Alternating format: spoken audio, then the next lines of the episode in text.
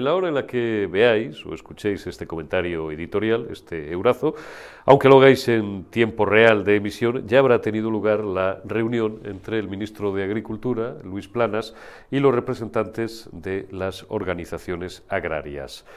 Os hemos hablado en las últimas semanas con profusión de este asunto, lamentablemente, lamentablemente por la situación a la que se han abocado, se ha abocado a nuestras gentes, a nuestras sufridas y trabajadoras gentes del campo, y tendremos que seguir haciéndolo. Ahora los medios generalistas les dedican atención, pero no os hagáis líos, les dedican atención los telediarios de televisión española o los telediarios de las televisiones semipúblicas que no privadas, la, Antena 5 y la Tele 3, ¿eh? o la Media 3 y la, y la Antena 5, y todas estas porque claro, porque ya han puesto pie en pared, han dicho no podemos más y han empezado a manifestarse, a concentrarse.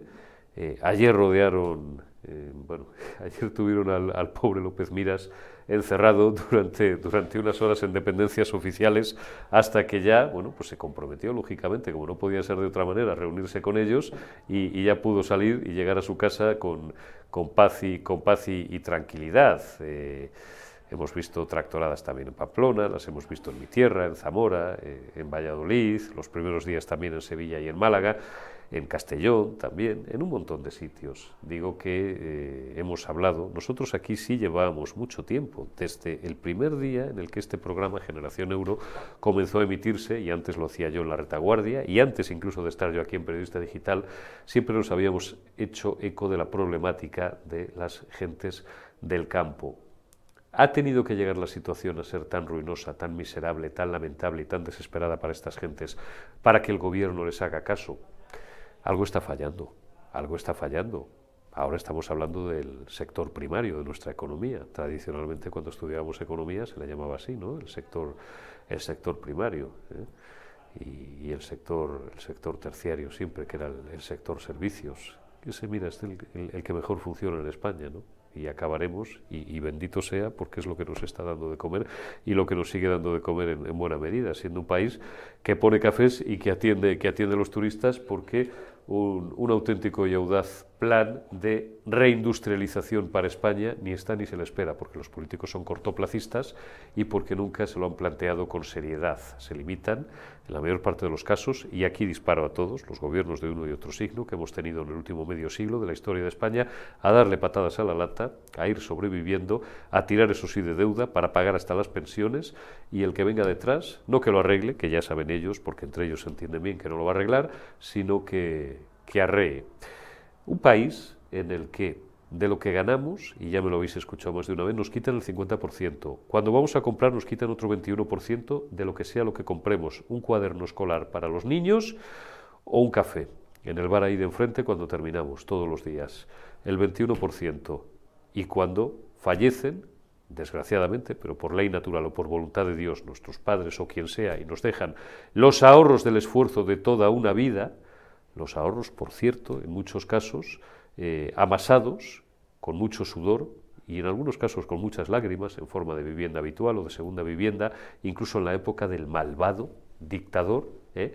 Bueno, pues cuando recibimos eh, en herencia ese caudal que nos dejan nuestros padres, quien, quien pueda recibirlo, porque hay otros que desgraciadamente pues, pues ven como, como, sus, como sus familiares, como sus ascendentes, han trabajado toda la vida y al final no han obtenido nada, pues tenemos que tributar otro 30% al Estado ¿eh? de lo que sus ascendientes les dejan. ¿Para qué? La izquierda siempre se llena la boca con las mismas tonterías. Es para hacer carreteras, es para mejorar la sanidad, es para mejorar la educación y una mierda. Es para mm, constituir ministerios con presupuestos anuales de 580 millones, ya sabéis de cuál os hablo, invertidos básicamente en propaganda ideológica, en sectarismo y en chochocharlas. Por cierto, dentro de nada vuelve el 8M y creo que, que tienen como lema oficial se acabó. Punto. ¿Se acabó qué? ¿Qué coño se acabó? Perdón, nunca mejor dicho. Y creo que lo dedican también a las mujeres gazatíes. Ya, y a las que violaron los de Hamas y degollaron, a esas no, ¿no? A esas que les den, con perdón, no, no pretende ser ni siquiera un chiste, con perdón de la macabrada, valga el palabra. ¿eh? y a las viudas de los, de los guardias civiles y a los hijos y a las hijas de los guardias civiles asesinados esta semana por los narcos, ¿qué? Que también lo mismo, qué gentuza. 580 millones para un ministerio de chochocharlas. Millones, millones y millones invertidos en la gasolina del Falcon, del Falcon del señorito, del figura, de los familiares del señorito. Cuidado, que lo voy a decir con todas las comillas del mundo, ¿eh? que no digo yo que no tenga que ser o no ser así. Hasta de, de su hija, que va y viene de Estados Unidos porque está estudiando allí por lo visto, y va y viene las veces que tengan que ser, ¿eh? al mes en avión oficial. Habría que darle una vuelta jurídica a esto, ¿eh? porque la reina Sofía, por ejemplo, sin ánimo de comparar la reina doña Sofía, viajaba casi siempre, como todo el mundo sabe, iba y venía con mucha profusión a Londres, eh, porque tenía allí familia, porque eh, le gustaba a ella, porque pasaba allí temporadas con su hermana, iba en avión de línea regular, de la entonces aerolínea de bandera, Iberia. Y a doña Sofía no se le caían los... Bueno, yo no sé por qué hago así, no llevo ninguno, no los ha llevado nunca. No se le caían los anillos. Y suma y sigue. Todo para despilfarro, todo para gasto, todo para ayudar y subvencionar a esta gentuza del cine español, de los Goya, que lo único que saben es llorar. Luego nos dicen a nosotros, a los, ¿cómo nos llaman? Fascistas, más que nos llaman, a los fachas, que si somos soeces, que si somos bocazas. Joder con la gala de los Goya, lo, vuelvo a repetir, joder con la gala de los Goya y con la actriz esta, que no sé ni cómo se llama, que estaba en las pollas que se comía. Y luego a poner el cazo. Y a robar, porque eso es robar dinero público de nuestros impuestos. ¿eh? y luego el señorito Almodóvar a insultar al vicepresidente de la Junta de Castilla-León y a decirle qué tal. ¿Pero tú qué vas, qué vas a, aportar más de lo que recibes? Vosotros, que la mitad estáis podridos de dinero y con cuentas en Panamá que salís en los papeles de Panamá. Taparos un poco, hombre. Tapaos un poco. Decía el otro día, y con esto concluyo, Javier Milei, en una entrevista en la televisión italiana, y por supuesto, como ya le ocurrió en Davos, ha escandalizado a media humanidad, que el Estado es una organización criminal no digo yo que esté o no de acuerdo en lo más íntimo de mi ser, pero no lo voy a decir aquí, que ya lo he dicho, pero he citado a mi ley, que es quien lo dijo, no voy a decir yo que esté más o menos de acuerdo, porque no quiero meter en líos a mi editor, que es Alfonso Rojo. Pero, pensándolo bien, una organización criminal, una organización delincuencial, cuyo único fin básicamente es cleptocrático, no os engañéis, cleptocrático, ¿eh? para quien ignore el palabro, que se vaya a la RAE, es decir, eh, apandar el dinero de la buena gente que vive, se esfuerza y trabaja, y luego, como dice el bueno de Eduardo, vota, paga, calla y traga eh, en, sus gastos suntuarios. La lucha de clases, que no existió nunca más que en la cabeza de varios enfermos que escribían libros y arengaban a las masas en el siglo XIX, si alguna vez hubiera existido, ha quedado ya sustituida por la auténtica brecha que está entre los que trabajamos y producimos y los que viven del cuento, es decir, de los que trabajamos y producimos, siendo básicamente ellos la casta política. A ver cuando despertamos un día y podíamos intentarlo siquiera solo una vez en una convocatoria electoral, hacemos un plante masivo de papeleta caída y no vamos a votar. Y vamos a ver cuál sería la siguiente pantalla. Arrancamos ya este generación euro a vuestros efectos y cuando lo veáis del viernes 16 de febrero de 2023. Si nos estáis viendo en tiempo real, viernes 16 de febrero de 2023 a las 9 de la mañana, aunque siempre os aclaro, por si acaso ocurre una catástrofe o como en los tebeos de Asteris y Obelis, el cielo cae sobre nuestra cabeza y el suelo se hunde bajo nuestros pies, esta entrevista que voy a, que voy a mantener ahora, esta charla con, con mi gran amigo Julián Salcedo, está grabada unas horas antes. Julián Salcedo, doctor en Economía y doctor en Derecho. ¿Cómo estás, amigo? Buenos días, buenas tardes, buenas Buenos días. Buenos días. Ya veo que a ti no te gusta mucho el cine. ¿eh? El cine español no, yo soy, no, no, que, uy, que va al contrario. Mira, de esto no hemos hablado nunca tú y yo, y no sé si por el grupo este, en el que tuviste la gentileza de, ¿eh? de, agregarme, sí, ya lo sé, ya lo sé. Sé que hay, sé que hay cinéfilos Y, mira, podíamos introducir también el, argumento cinematográfico. Lamento haberte revuelto un poco el corral, porque esto lo digo con cariño y nos vais a perdonar y ahora ya empezamos a hablar de, nuestras cosas, porque yo siempre que entro en un grupo nuevo, saludo, doy los buenos días y tiendo a ser un poco expansivo de repente y, luego me dicen algunos amigos que ya lo eran desde hace años, me dicen, joder, la que has organizado, para bien, supongo, la que has organizado en el grupo y tal, ¿no? Porque estás agitando aquí un poco el, el cotarro. Soy muy cinéfilo, a mí me gustan mucho los clásicos. Yo soy muy de, de Mankiewicz, bueno, yo, tengo películas de culto, Eva al desnudo, La condesa descalza, tengo actores de culto de, los grandes años 40 y años 50 de, Hollywood. Eh, y el cine español, y ahora ya estamos hablando de cine y no de política, tiene algunas piezas francamente memorables. En los últimos 40 o 45 años he tenido la suerte de charlar y de entrevistar en alguna ocasión al gran José Luis Garci y a otros grandes directores que hemos tenido. Soy un amante del cine de José Luis Garci, soy un amante de grandes actrices. Mira, tengo relación con, con Twitter y algunas las he traído aquí, pues por ejemplo, con, con, María Casal, hija de un grandísimo actor de cine y de teatro. Yo también adoro, adoro el teatro, aquellos montajes, ¿te acuerdas, Julián, tú que tienes algún año más que yo? Aquellos inolvidables montajes de Estudio 1 de Gustavo Pérez Puch. Aquí oh, he, traído alguna, alguna vez a mi amiga María, María Casal, hija de un grandísimo actor que era Antonio Casal, ¿no? Como olvidar aquellas piezas impagables de 12 hombres sin piedad, ¿no? Que en mi opinión, y algo sabemos de esto, el montaje, el montaje de Pérez Puch era casi superior, si me apuras, al clásico que protagonizaba Henry Fonda. Aquí no teníamos a Henry Fonda, pero teníamos a José María Rodero. Adoro el cine. Lo que, lo que no me gusta es cuando convierte en una actividad en, en, panfleterismo, valga el palabra, político. ¿no? Por eso, por eso me avergüenzan y sobre todo me avergüenza que, unas personas, que no digo que no lo merezcan, pero desde luego no lo merecen más que otros colectivos, otro palabra que odiamos, que otros colectivos, que otros ámbitos o sectores profesionales, no lo merecen más, estén todo el día pidiendo y rogando con la cantidad de necesidades, y no quiero ponerme demagogo en exceso, Julián, que hay en España, que hay, que hay en este país. Tenemos mucho la cultura en España de que el Estado nos lo dé todo hecho, ¿verdad? De la subvención, de la paguita. Eh, esto lo hablaba el otro día con la calle y mira, lo puedo comentar ahora contigo. Y esto no es solamente una cuestión socialista, es, y que nadie se me enfade, ¿eh? lo digo sin ninguna connotación, es un poco herencia del franquismo sociológico también, ¿no?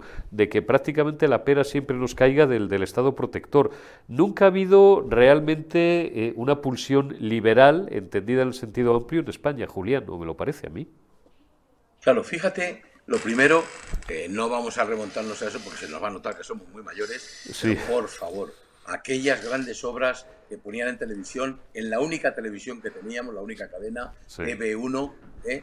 en blanco y negro, ah. ¿eh? Eh, era magnífica. Tú has hablado de José María Rodero y el gran José Bódalo, ¿eh? Es decir, tantos y tantos y tantos, ¿no? yo creo que todavía hoy, cuando echan alguna, aunque sea en un remake de esto, es un recordatorio, ¿eh? Pues son excepcionales. Qué grandes actores, qué grandes obras, qué grandes interpretaciones. Eh, y, el cine, también en aquel, aquel cine tardofranquista, ¿no? En los últimos años del franquismo eh, tan denostado, eh, que nada, tal. Es, visto con la perspectiva del tiempo, vemos que los actores eran magníficos, incluso aquellos, ¿te acuerdas, no? José Alfredo Landa, todos estos que, hacían estas películas que se han calificado eh, en muchos casos del destape, ¿no? No me refiero a aquellas del destape, pero otras que se han hecho mucho tiempo después, que han hecho el gran Alfredo Landa, el crack. El crack, las dos. Sí, sí, sí, el crack. Hola, claro, uno, crack dos. Es, decir, no, todavía hoy, ¿no? Eh, y, es que como no nos, perdóname que no, te vuelvo a interrumpir porque si no a veces hay un pequeño bucle que esto no es, eh, o sea, no, es un de, sino que nos oímos con un desfase de medio segundo, por eso se producen estas cosas. Alfredo Landa decías que se demostró ahí como un gran actor dramático, hasta entonces casi se le despreciaba como un cómico, como un tal y una leche. Y otra película inolvidable que tú recordarás, sobre todo esa escena final con, ¿cómo se llamó esta actriz? Por Dios, María, me saldrá el nombre, no quiero que pase que sin, sin decirlo. Eh, las verdes la de... Las verdes praderas, donde está sentado con ella... Eh, sí, efectivamente. María Casanova. María Casanova, qué escena tan maravillosa cuando él, con los cuarenta y tantos, economista, que está, creo que trabajaba en un banco, y dentro de unos años, si todo va bien, pues sucederá a don fulanito, que es su superior y será el responsable, y habrá llegado en la vida, y decía toda la vida estudiando aquellos libros de economía, toda la, digo de economía, porque mira, es lo que tenemos ahora, toda la vida esforzándome para un mañana, para algo que iba a llegar, y, y al final, esto no lo dice así, pero al final lo que se ha pasado es la vida, y aquí estamos con los niños, la casa, el coche, la piscina, y le dice ella, ¿qué piscina si no tenemos piscina? Y él le dice, la que vamos a tener. Y dices, la, escena es de, un, no de un dramatismo, ¿no? pero de, de, un, de un realismo crudo, de al final, de de lo, que es la vital, esas piezas que las hacía Garci, que hacía eso como Dios, o solos en la madrugada, por ir a, una película también de más contenido político. ¿Te acuerdas el, monólogo aquel, vamos, el monólogo, el, speech aquel de, de, Pepe, de Pepe Sacristán, que visto con la perspectiva de hoy, los jóvenes no saben ni de, ni de lo que les estamos hablando, con la perspectiva de hoy resulta casi hasta, hasta un poco infantil, porque es que han pasado 50 años, pero en aquella época aquello era tremendamente disruptivo, ¿no? Aquello era como, ¡guau! Como deje, dejadnos que nos hagamos mayores como sociedad y como tal y como no sé qué. Había, había un cine maravilloso. Fíjate, fíjate, Eurico, si me permites volver un minuto a, los premios Goya.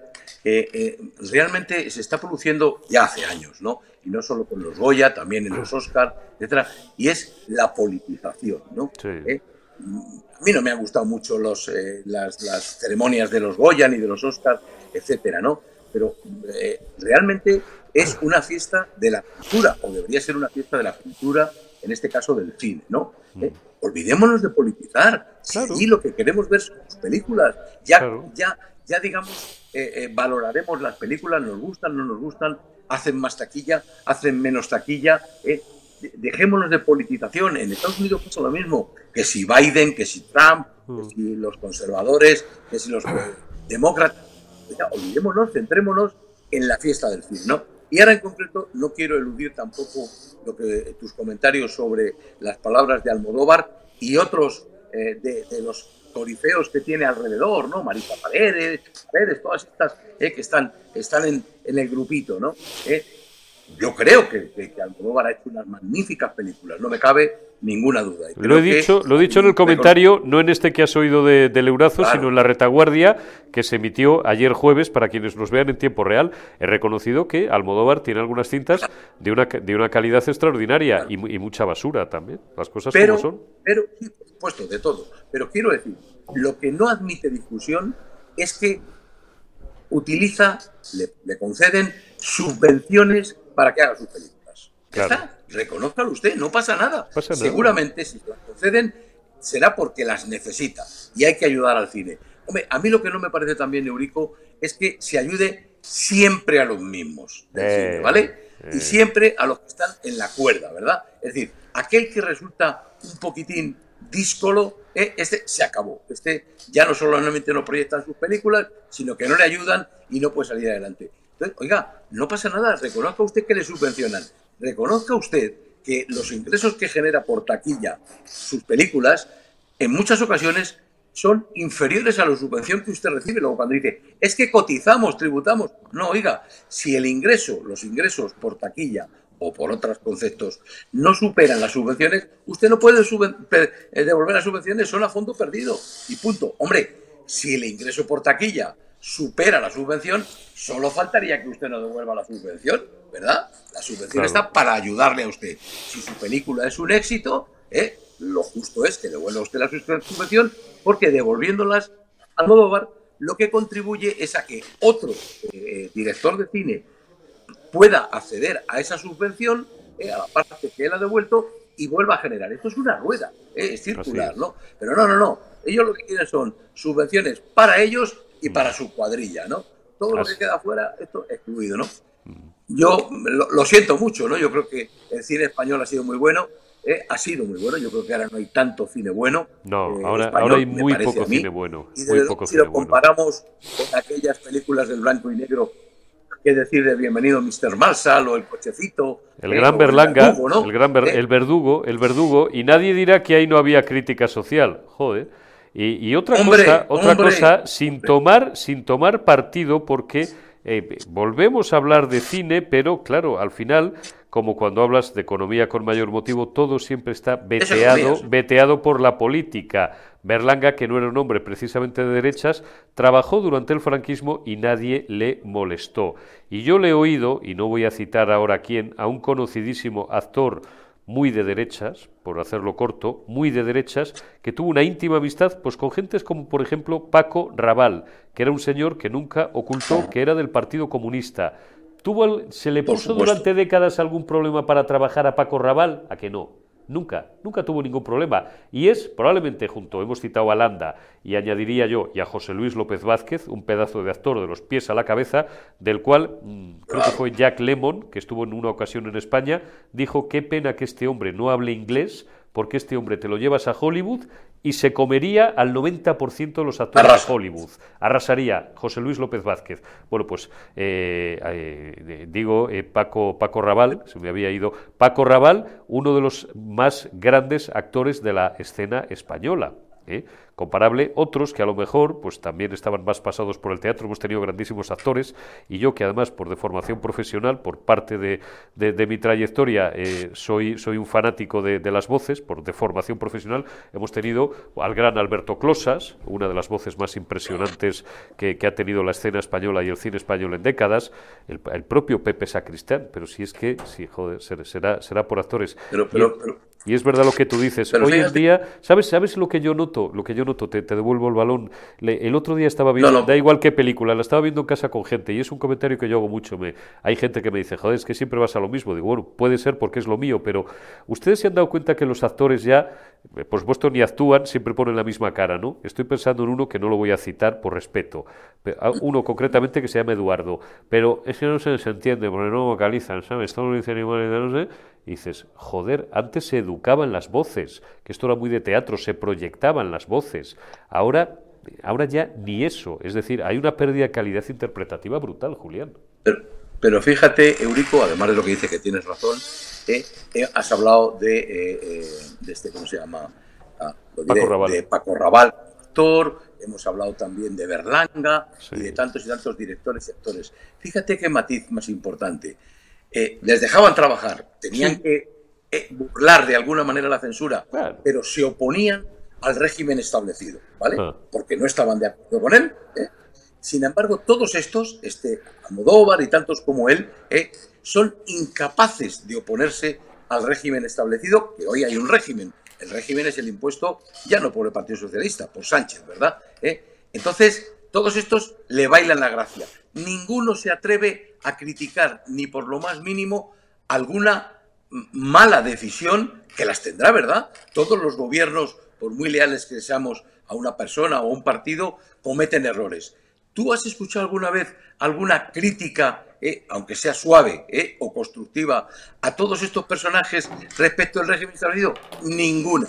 Y voy a poner un ejemplo, que yo creo que, es, que fue una fue, porque ya no canta, ¿eh? Una magnífica cantante y también una magnífica actriz, Ana Belén, que también ha tenido protagonismo eh, En, la gala de los, de los Goya, ¿verdad? ¿Eh? Esta toda la vida se declaró del Partido Comunista. muy bien, perfecto, legítimo. Tiene usted posibilidades, ¿no? Pero siendo el Partido Comunista, no ha sabido nada más que oponerse al régimen, vamos, al régimen, a, los gobiernos del Partido Popular, de, del CD, CDS o de, o, de Suárez, de la, la UCD, etcétera, nunca ha tenido ni una sola palabra de crítica ni de oposición a los gobiernos del Partido Socialista. Alguna cosa habrán hecho mal, ¿no? Digo yo, si es que la clave está en ser objetivo. Oiga, usted es actriz, ¿eh? usted tiene la ideología que tiene, usted está de maravilla, perfecto, pero oiga, también tiene una responsabilidad cuando, una responsabilidad me refiero como un personaje público, ¿verdad?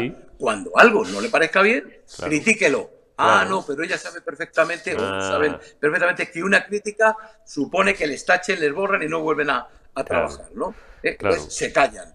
Pues no, pues hay que criticarles y decirles, oiga, esto no es. En aquellas épocas que nos hemos remontado al pasado, estos actores, directores, etcétera, se oponían, ¿eh? con la cultura ¿eh? al régimen lo mejor que podían, intentaban burlar la, censura, tenían consecuencias, algunos tuvieron que exiliarse de España, pero lo hacían porque estaban disconformes con lo que se hacía, ¿no? Ahora no hay disconformidad, bueno, pues Pues vale, bien, ¿eh? partido único, ¿no? Partido único, completamente. Oye, pues fíjate, veis, por esto me gusta hablar con, personalidades como, como Julián Salcedo, porque al final mm, bueno, pues son personas con las que se puede hablar de todo, con un altísimo nivel y con una altísima calidad. Y luego además, no, no, pero eh, además, fíjate, aquí sí que eh, a veces soy un poco, no crítico, siempre agradezco, pero a veces respondo desde esta tribuna porque no podría hacerlo y además creo que no sería pertinente, salvo cuando hay algún insulto, cosa que no tolero porque tengo el carácter que tengo, pero normalmente no, lo respondo personalmente, sino que respondo desde aquí. Pero es cuando mantenemos este tipo de conversaciones, Julián, y esto lo comparto contigo por primera primera vez cuando todo el mundo, sin excepción, lo agradece, porque no solo de política y de economía vive el hombre, aunque al final todo sea en parte política y en parte economía. Cuando, pues con Eduardo charlo de historia, contigo ahora, por ejemplo, pues mira, nos hemos pegado un rato bueno hablando del cine y compartiendo ha salido todo el cine, impresiones y, también a la gente esto y a nuestro público y, y al respetable esto le gusta, le distrae. Hay gente que incluso, pues a lo mejor nos lo agradece, con toda la humildad digo esto, ¿no? Porque a lo mejor aprende algo que no sabía o recuerda algo, mejor, recuerda algo que tenía, que tenía olvidado, ¿no? Y, me es muy grato a mí muchas veces el, enfocar algunas conversaciones pues, pues de esta forma que además surge de manera, de manera improvisada.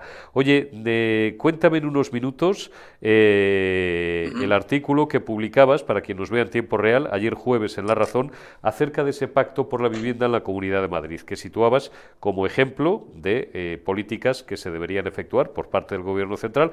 ¿Para qué? Pues para incentivar un sector tan importante, y de esto ya he hablado muchas veces con Julián, que es una de las personas que más sabe en España del mercado inmobiliario, para incentivar un sector tan importante como es el inmobiliario. Bueno, a, lo mejor a algunos que no lo sigan les ha sorprendido ayer, eh, digamos, esta, la aprobación en un órgano que, denomina el Pacto Regional por la Vivienda, eh, la presidenta de la Comunidad de Madrid, Díaz Ayuso, eh, que ha tenido una gran publicidad, se ha dado a conocer, eh, digamos, sacar una nota de prensa en los medios en la que han puesto de manifiesto en ese pacto, el Gran Pacto Regional por la Vivienda, una serie de medidas eh, para, eh, digamos, incentivar el mercado, en este caso, de la vivienda en, la Comunidad de Madrid, ¿no?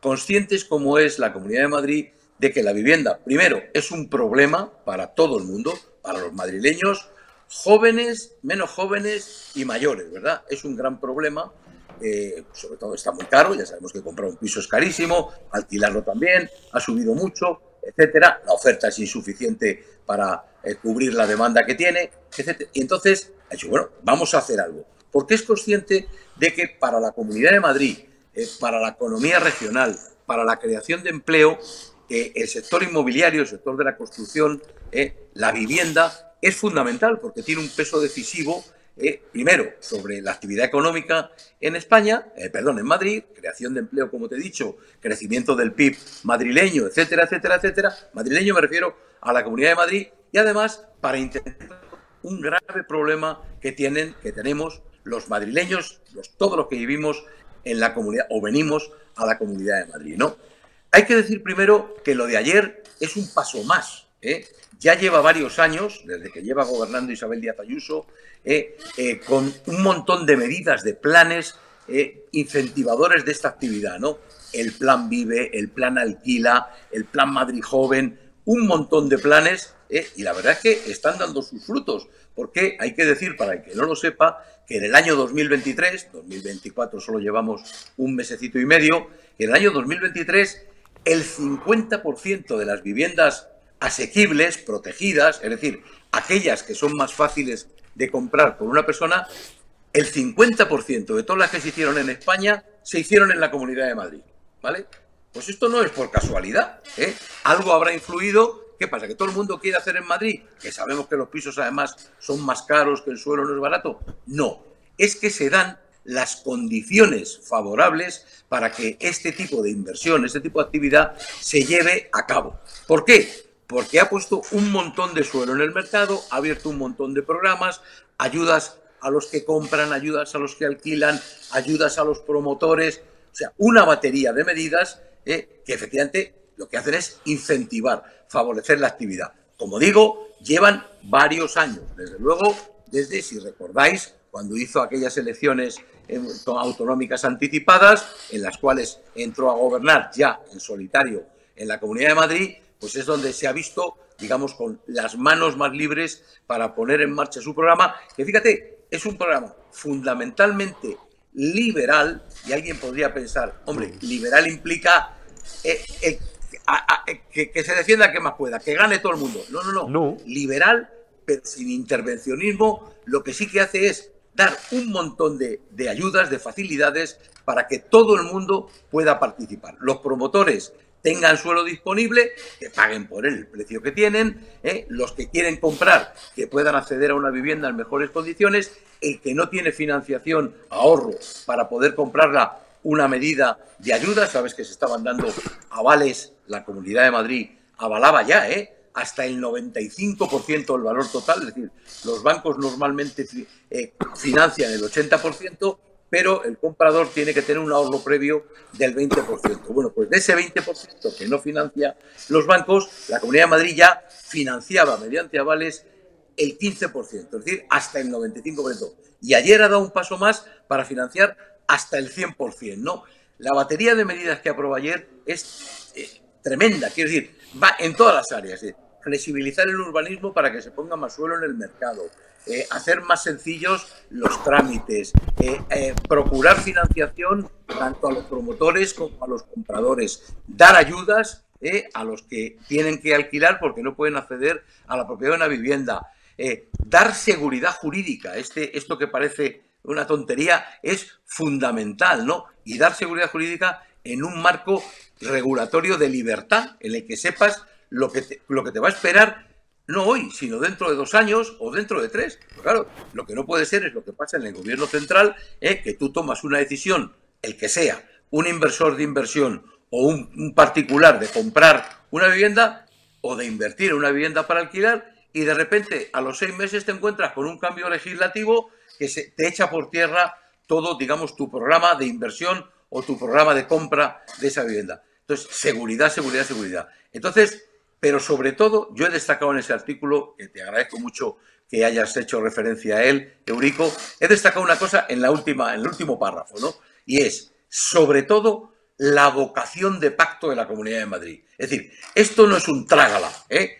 A partir de mañana, esto, te guste o no te guste. No, no, no. Se ha reunido con todos los agentes sociales, con promotores, con eh, organizaciones, instituciones, empresarios, eh, ciudadanos, etcétera, para intentar, oye, ¿qué es lo que necesitáis?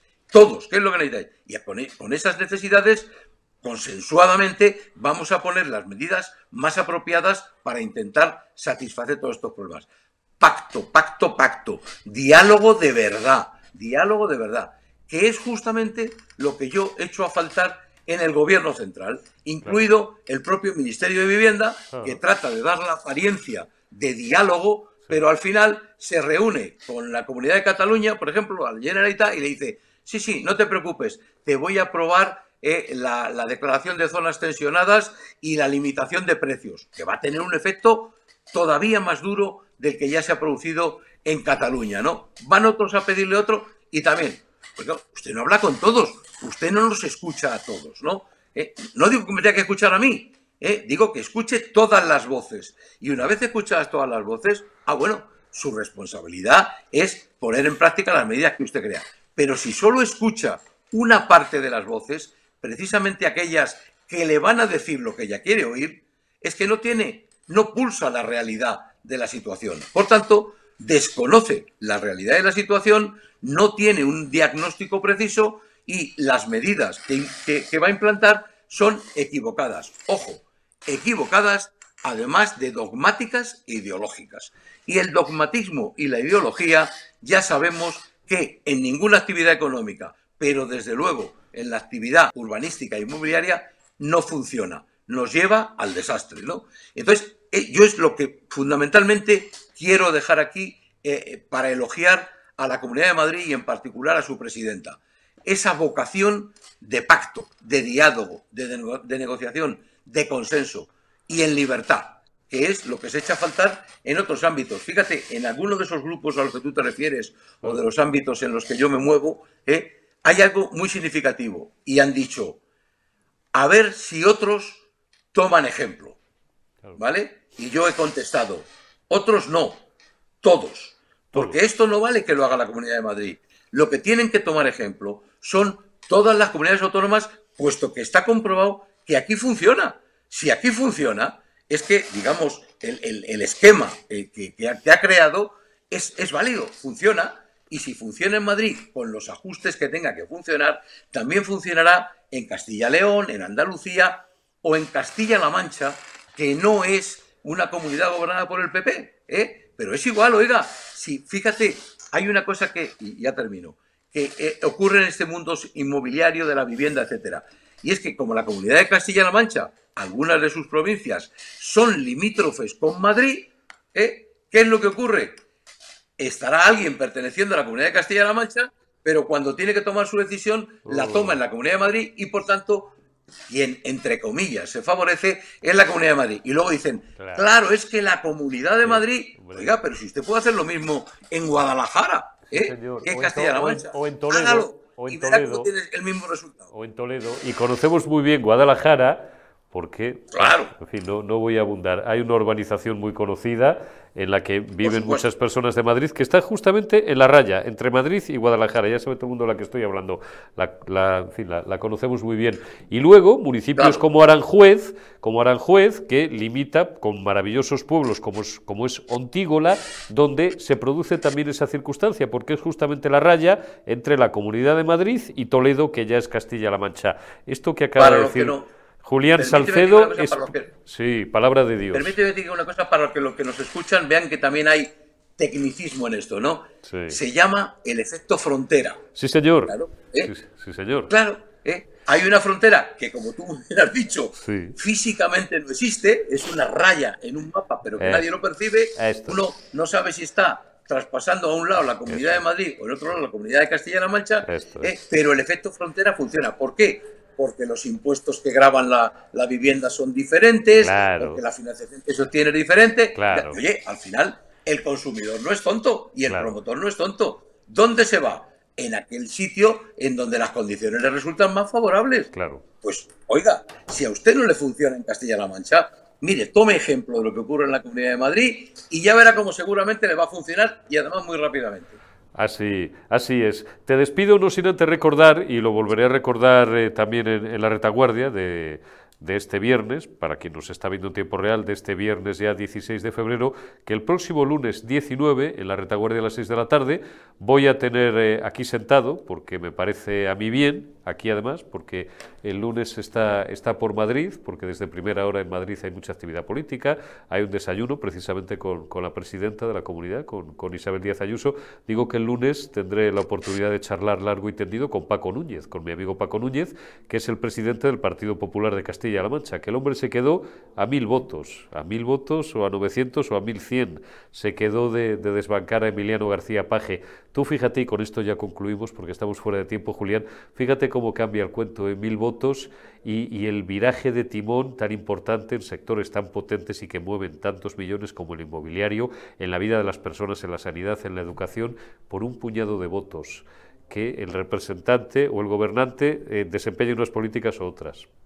Esto se está viendo, como tú muy bien has dicho, el viernes 16, lo estamos grabando el jueves 15. Esto es. Pero vamos a ver lo que pasa el domingo 18. Vamos a porque ver. Porque en, Galicia, eh, Dios quiera que tampoco con un puñado de votos, mil o los que sean, eh, eh, cambie y, y, y vire aquello a un proceso que me temo que puede derivar también en algo independentista con las consecuencias que sabemos que tiene. Totalmente. Esperemos, y con esto te despido, Julián, que por ese puñado de votos, mil, dos mil, tres mil votos, que no vayan donde no deben de ir, Galicia no sea la tercera comunidad, después del País Vasco y Cataluña, que entre en lo que acaba de apuntear Julián Salcedo, y remacho yo, porque es, es la Biblia, un proceso de batasunización y un proceso abiertamente independentista.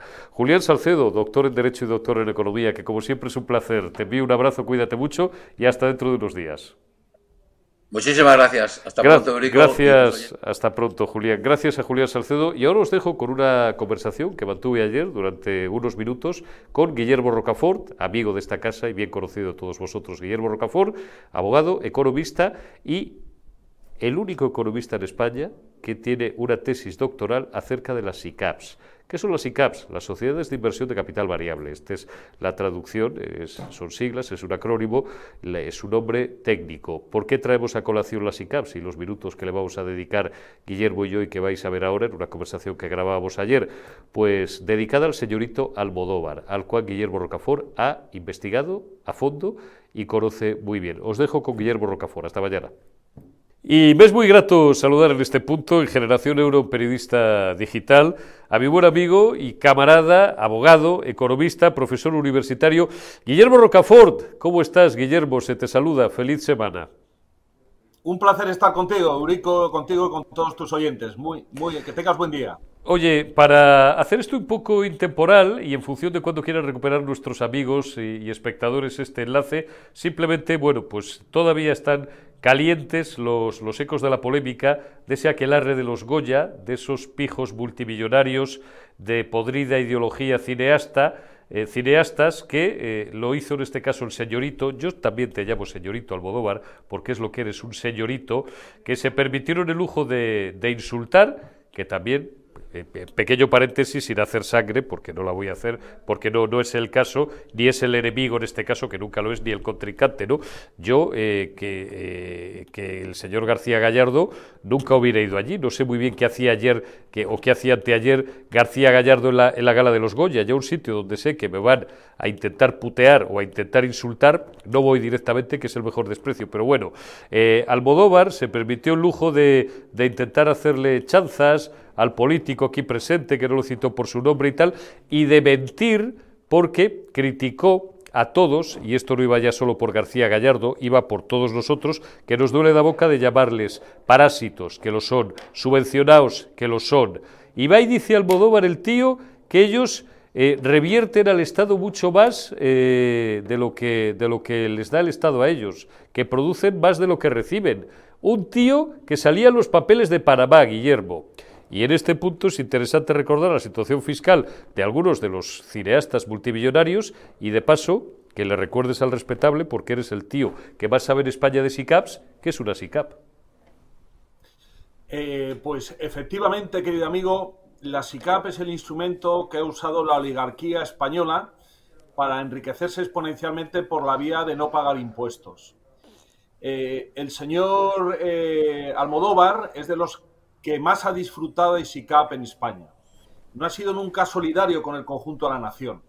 No solamente eso, sino que además de haber tenido y disfrutado de ese paraíso fiscal interior, también se le localizó en los papeles de Panamá con que estaba como apoderado de una cuenta bancaria de una sociedad offshore, una sociedad opaca en, Panamá.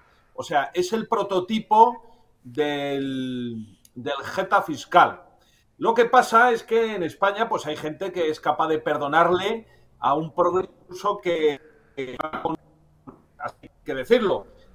Bueno, cuando se pone esto en el tablero informativo en las redes sociales, pues los hooligans del PSOE, de Sumar, de Bildu, pues siempre salen con lo mismo, ¿no? Que es mentira, que eso es desinformación. Bueno, pues nada, eh, esa es la realidad que no quieren aceptar. Es una persona, es un hipócrita, es un eh, elusor fiscal. Es una persona que además eh, se regodea en que su basura de cine se lo financiemos con el esfuerzo de los españoles que, como él, no pueden disfrutar de países fiscales, sino que tienen que madrugar, levantarse a las 6 de la mañana, acostarse a la 1 de la madrugada, eh, para aquel que es un holgazán, un gordo de, de, plusvalías fiscales, pues encima nos abofeté en la televisión pública y nos diga que no sé qué. ¿eh? Nada de lo que pueda decir este señor nos tiene que afectar lo más mínimo. Esa exposición pública que tiene es meramente artificial. Su cine es una basura y su cuenta corriente está forrada del esfuerzo de los españoles. En el futuro, si hubiera un gobierno patriótico, a este había que adelgazarle fiscalmente hasta que pesara 40 kilos. ¿eh? Y ponerle a y meterle en una sauna ¿eh? Pero no de las que a él le gusta, ¿eh? sino una sauna que le haga, digamos, devolver hasta el último euro que ha recibido del esfuerzo de los españoles. Y ojo, no, no solamente tiene una sociedad en Panamá, sino que estoy convencido que tiene decenas de sociedades repartidas por todo el país fiscal, porque solamente hay que verle la cara ¿eh?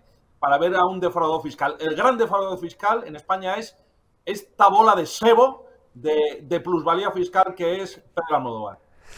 Por supuesto, por supuesto, porque habrá algún hijo de Satanás que nos ponga a parir en redes cuando decimos gordo nos referimos a gordo fiscal, a que ha engordado fiscalmente, que es una metáfora, que no os enteráis, tuiteros de guardia que estáis ahí siempre disparándonos contra los que decimos la verdad y utilizamos este tipo de metáforas. La diferencia es que nosotros lo hacemos como metáforas. Sí, es un gordo fiscal porque ha engordado su fortuna a costa de pagar pues la menor cantidad de impuestos posibles. Otros, como los que nos insultáis, sí que nos insultáis, no metafóricamente, incluso a veces nos colocáis en dianas y en disparaderos, miserables, que es, que es lo que sois. Guillermo Rocafort, gracias por este apunte y por este aguijonazo sobre qué son las ICAPs y sobre, la situación real de estos golfos, de estos hipócritas y de, estos, de, esta, de esta gentuza que sigue haciendo cine basura de estos parásitos y pretendiendo que se lo paguemos todos y encima, cuando alguien se lo recuerda, tomándose la libertad de, insultarnos. Pues eh, como dice el refrán, el refrán castellano Guillermo, encima de ta, pretenden que, que pongamos la cama. Te envío un abrazo, amigo, cuídate mucho y hasta dentro de unos días en Generación Euro en la retaguardia. Cuídate. Muchas gracias, Eurico. Un fuerte abrazo. Gracias. Un fuerte abrazo, Guillermo.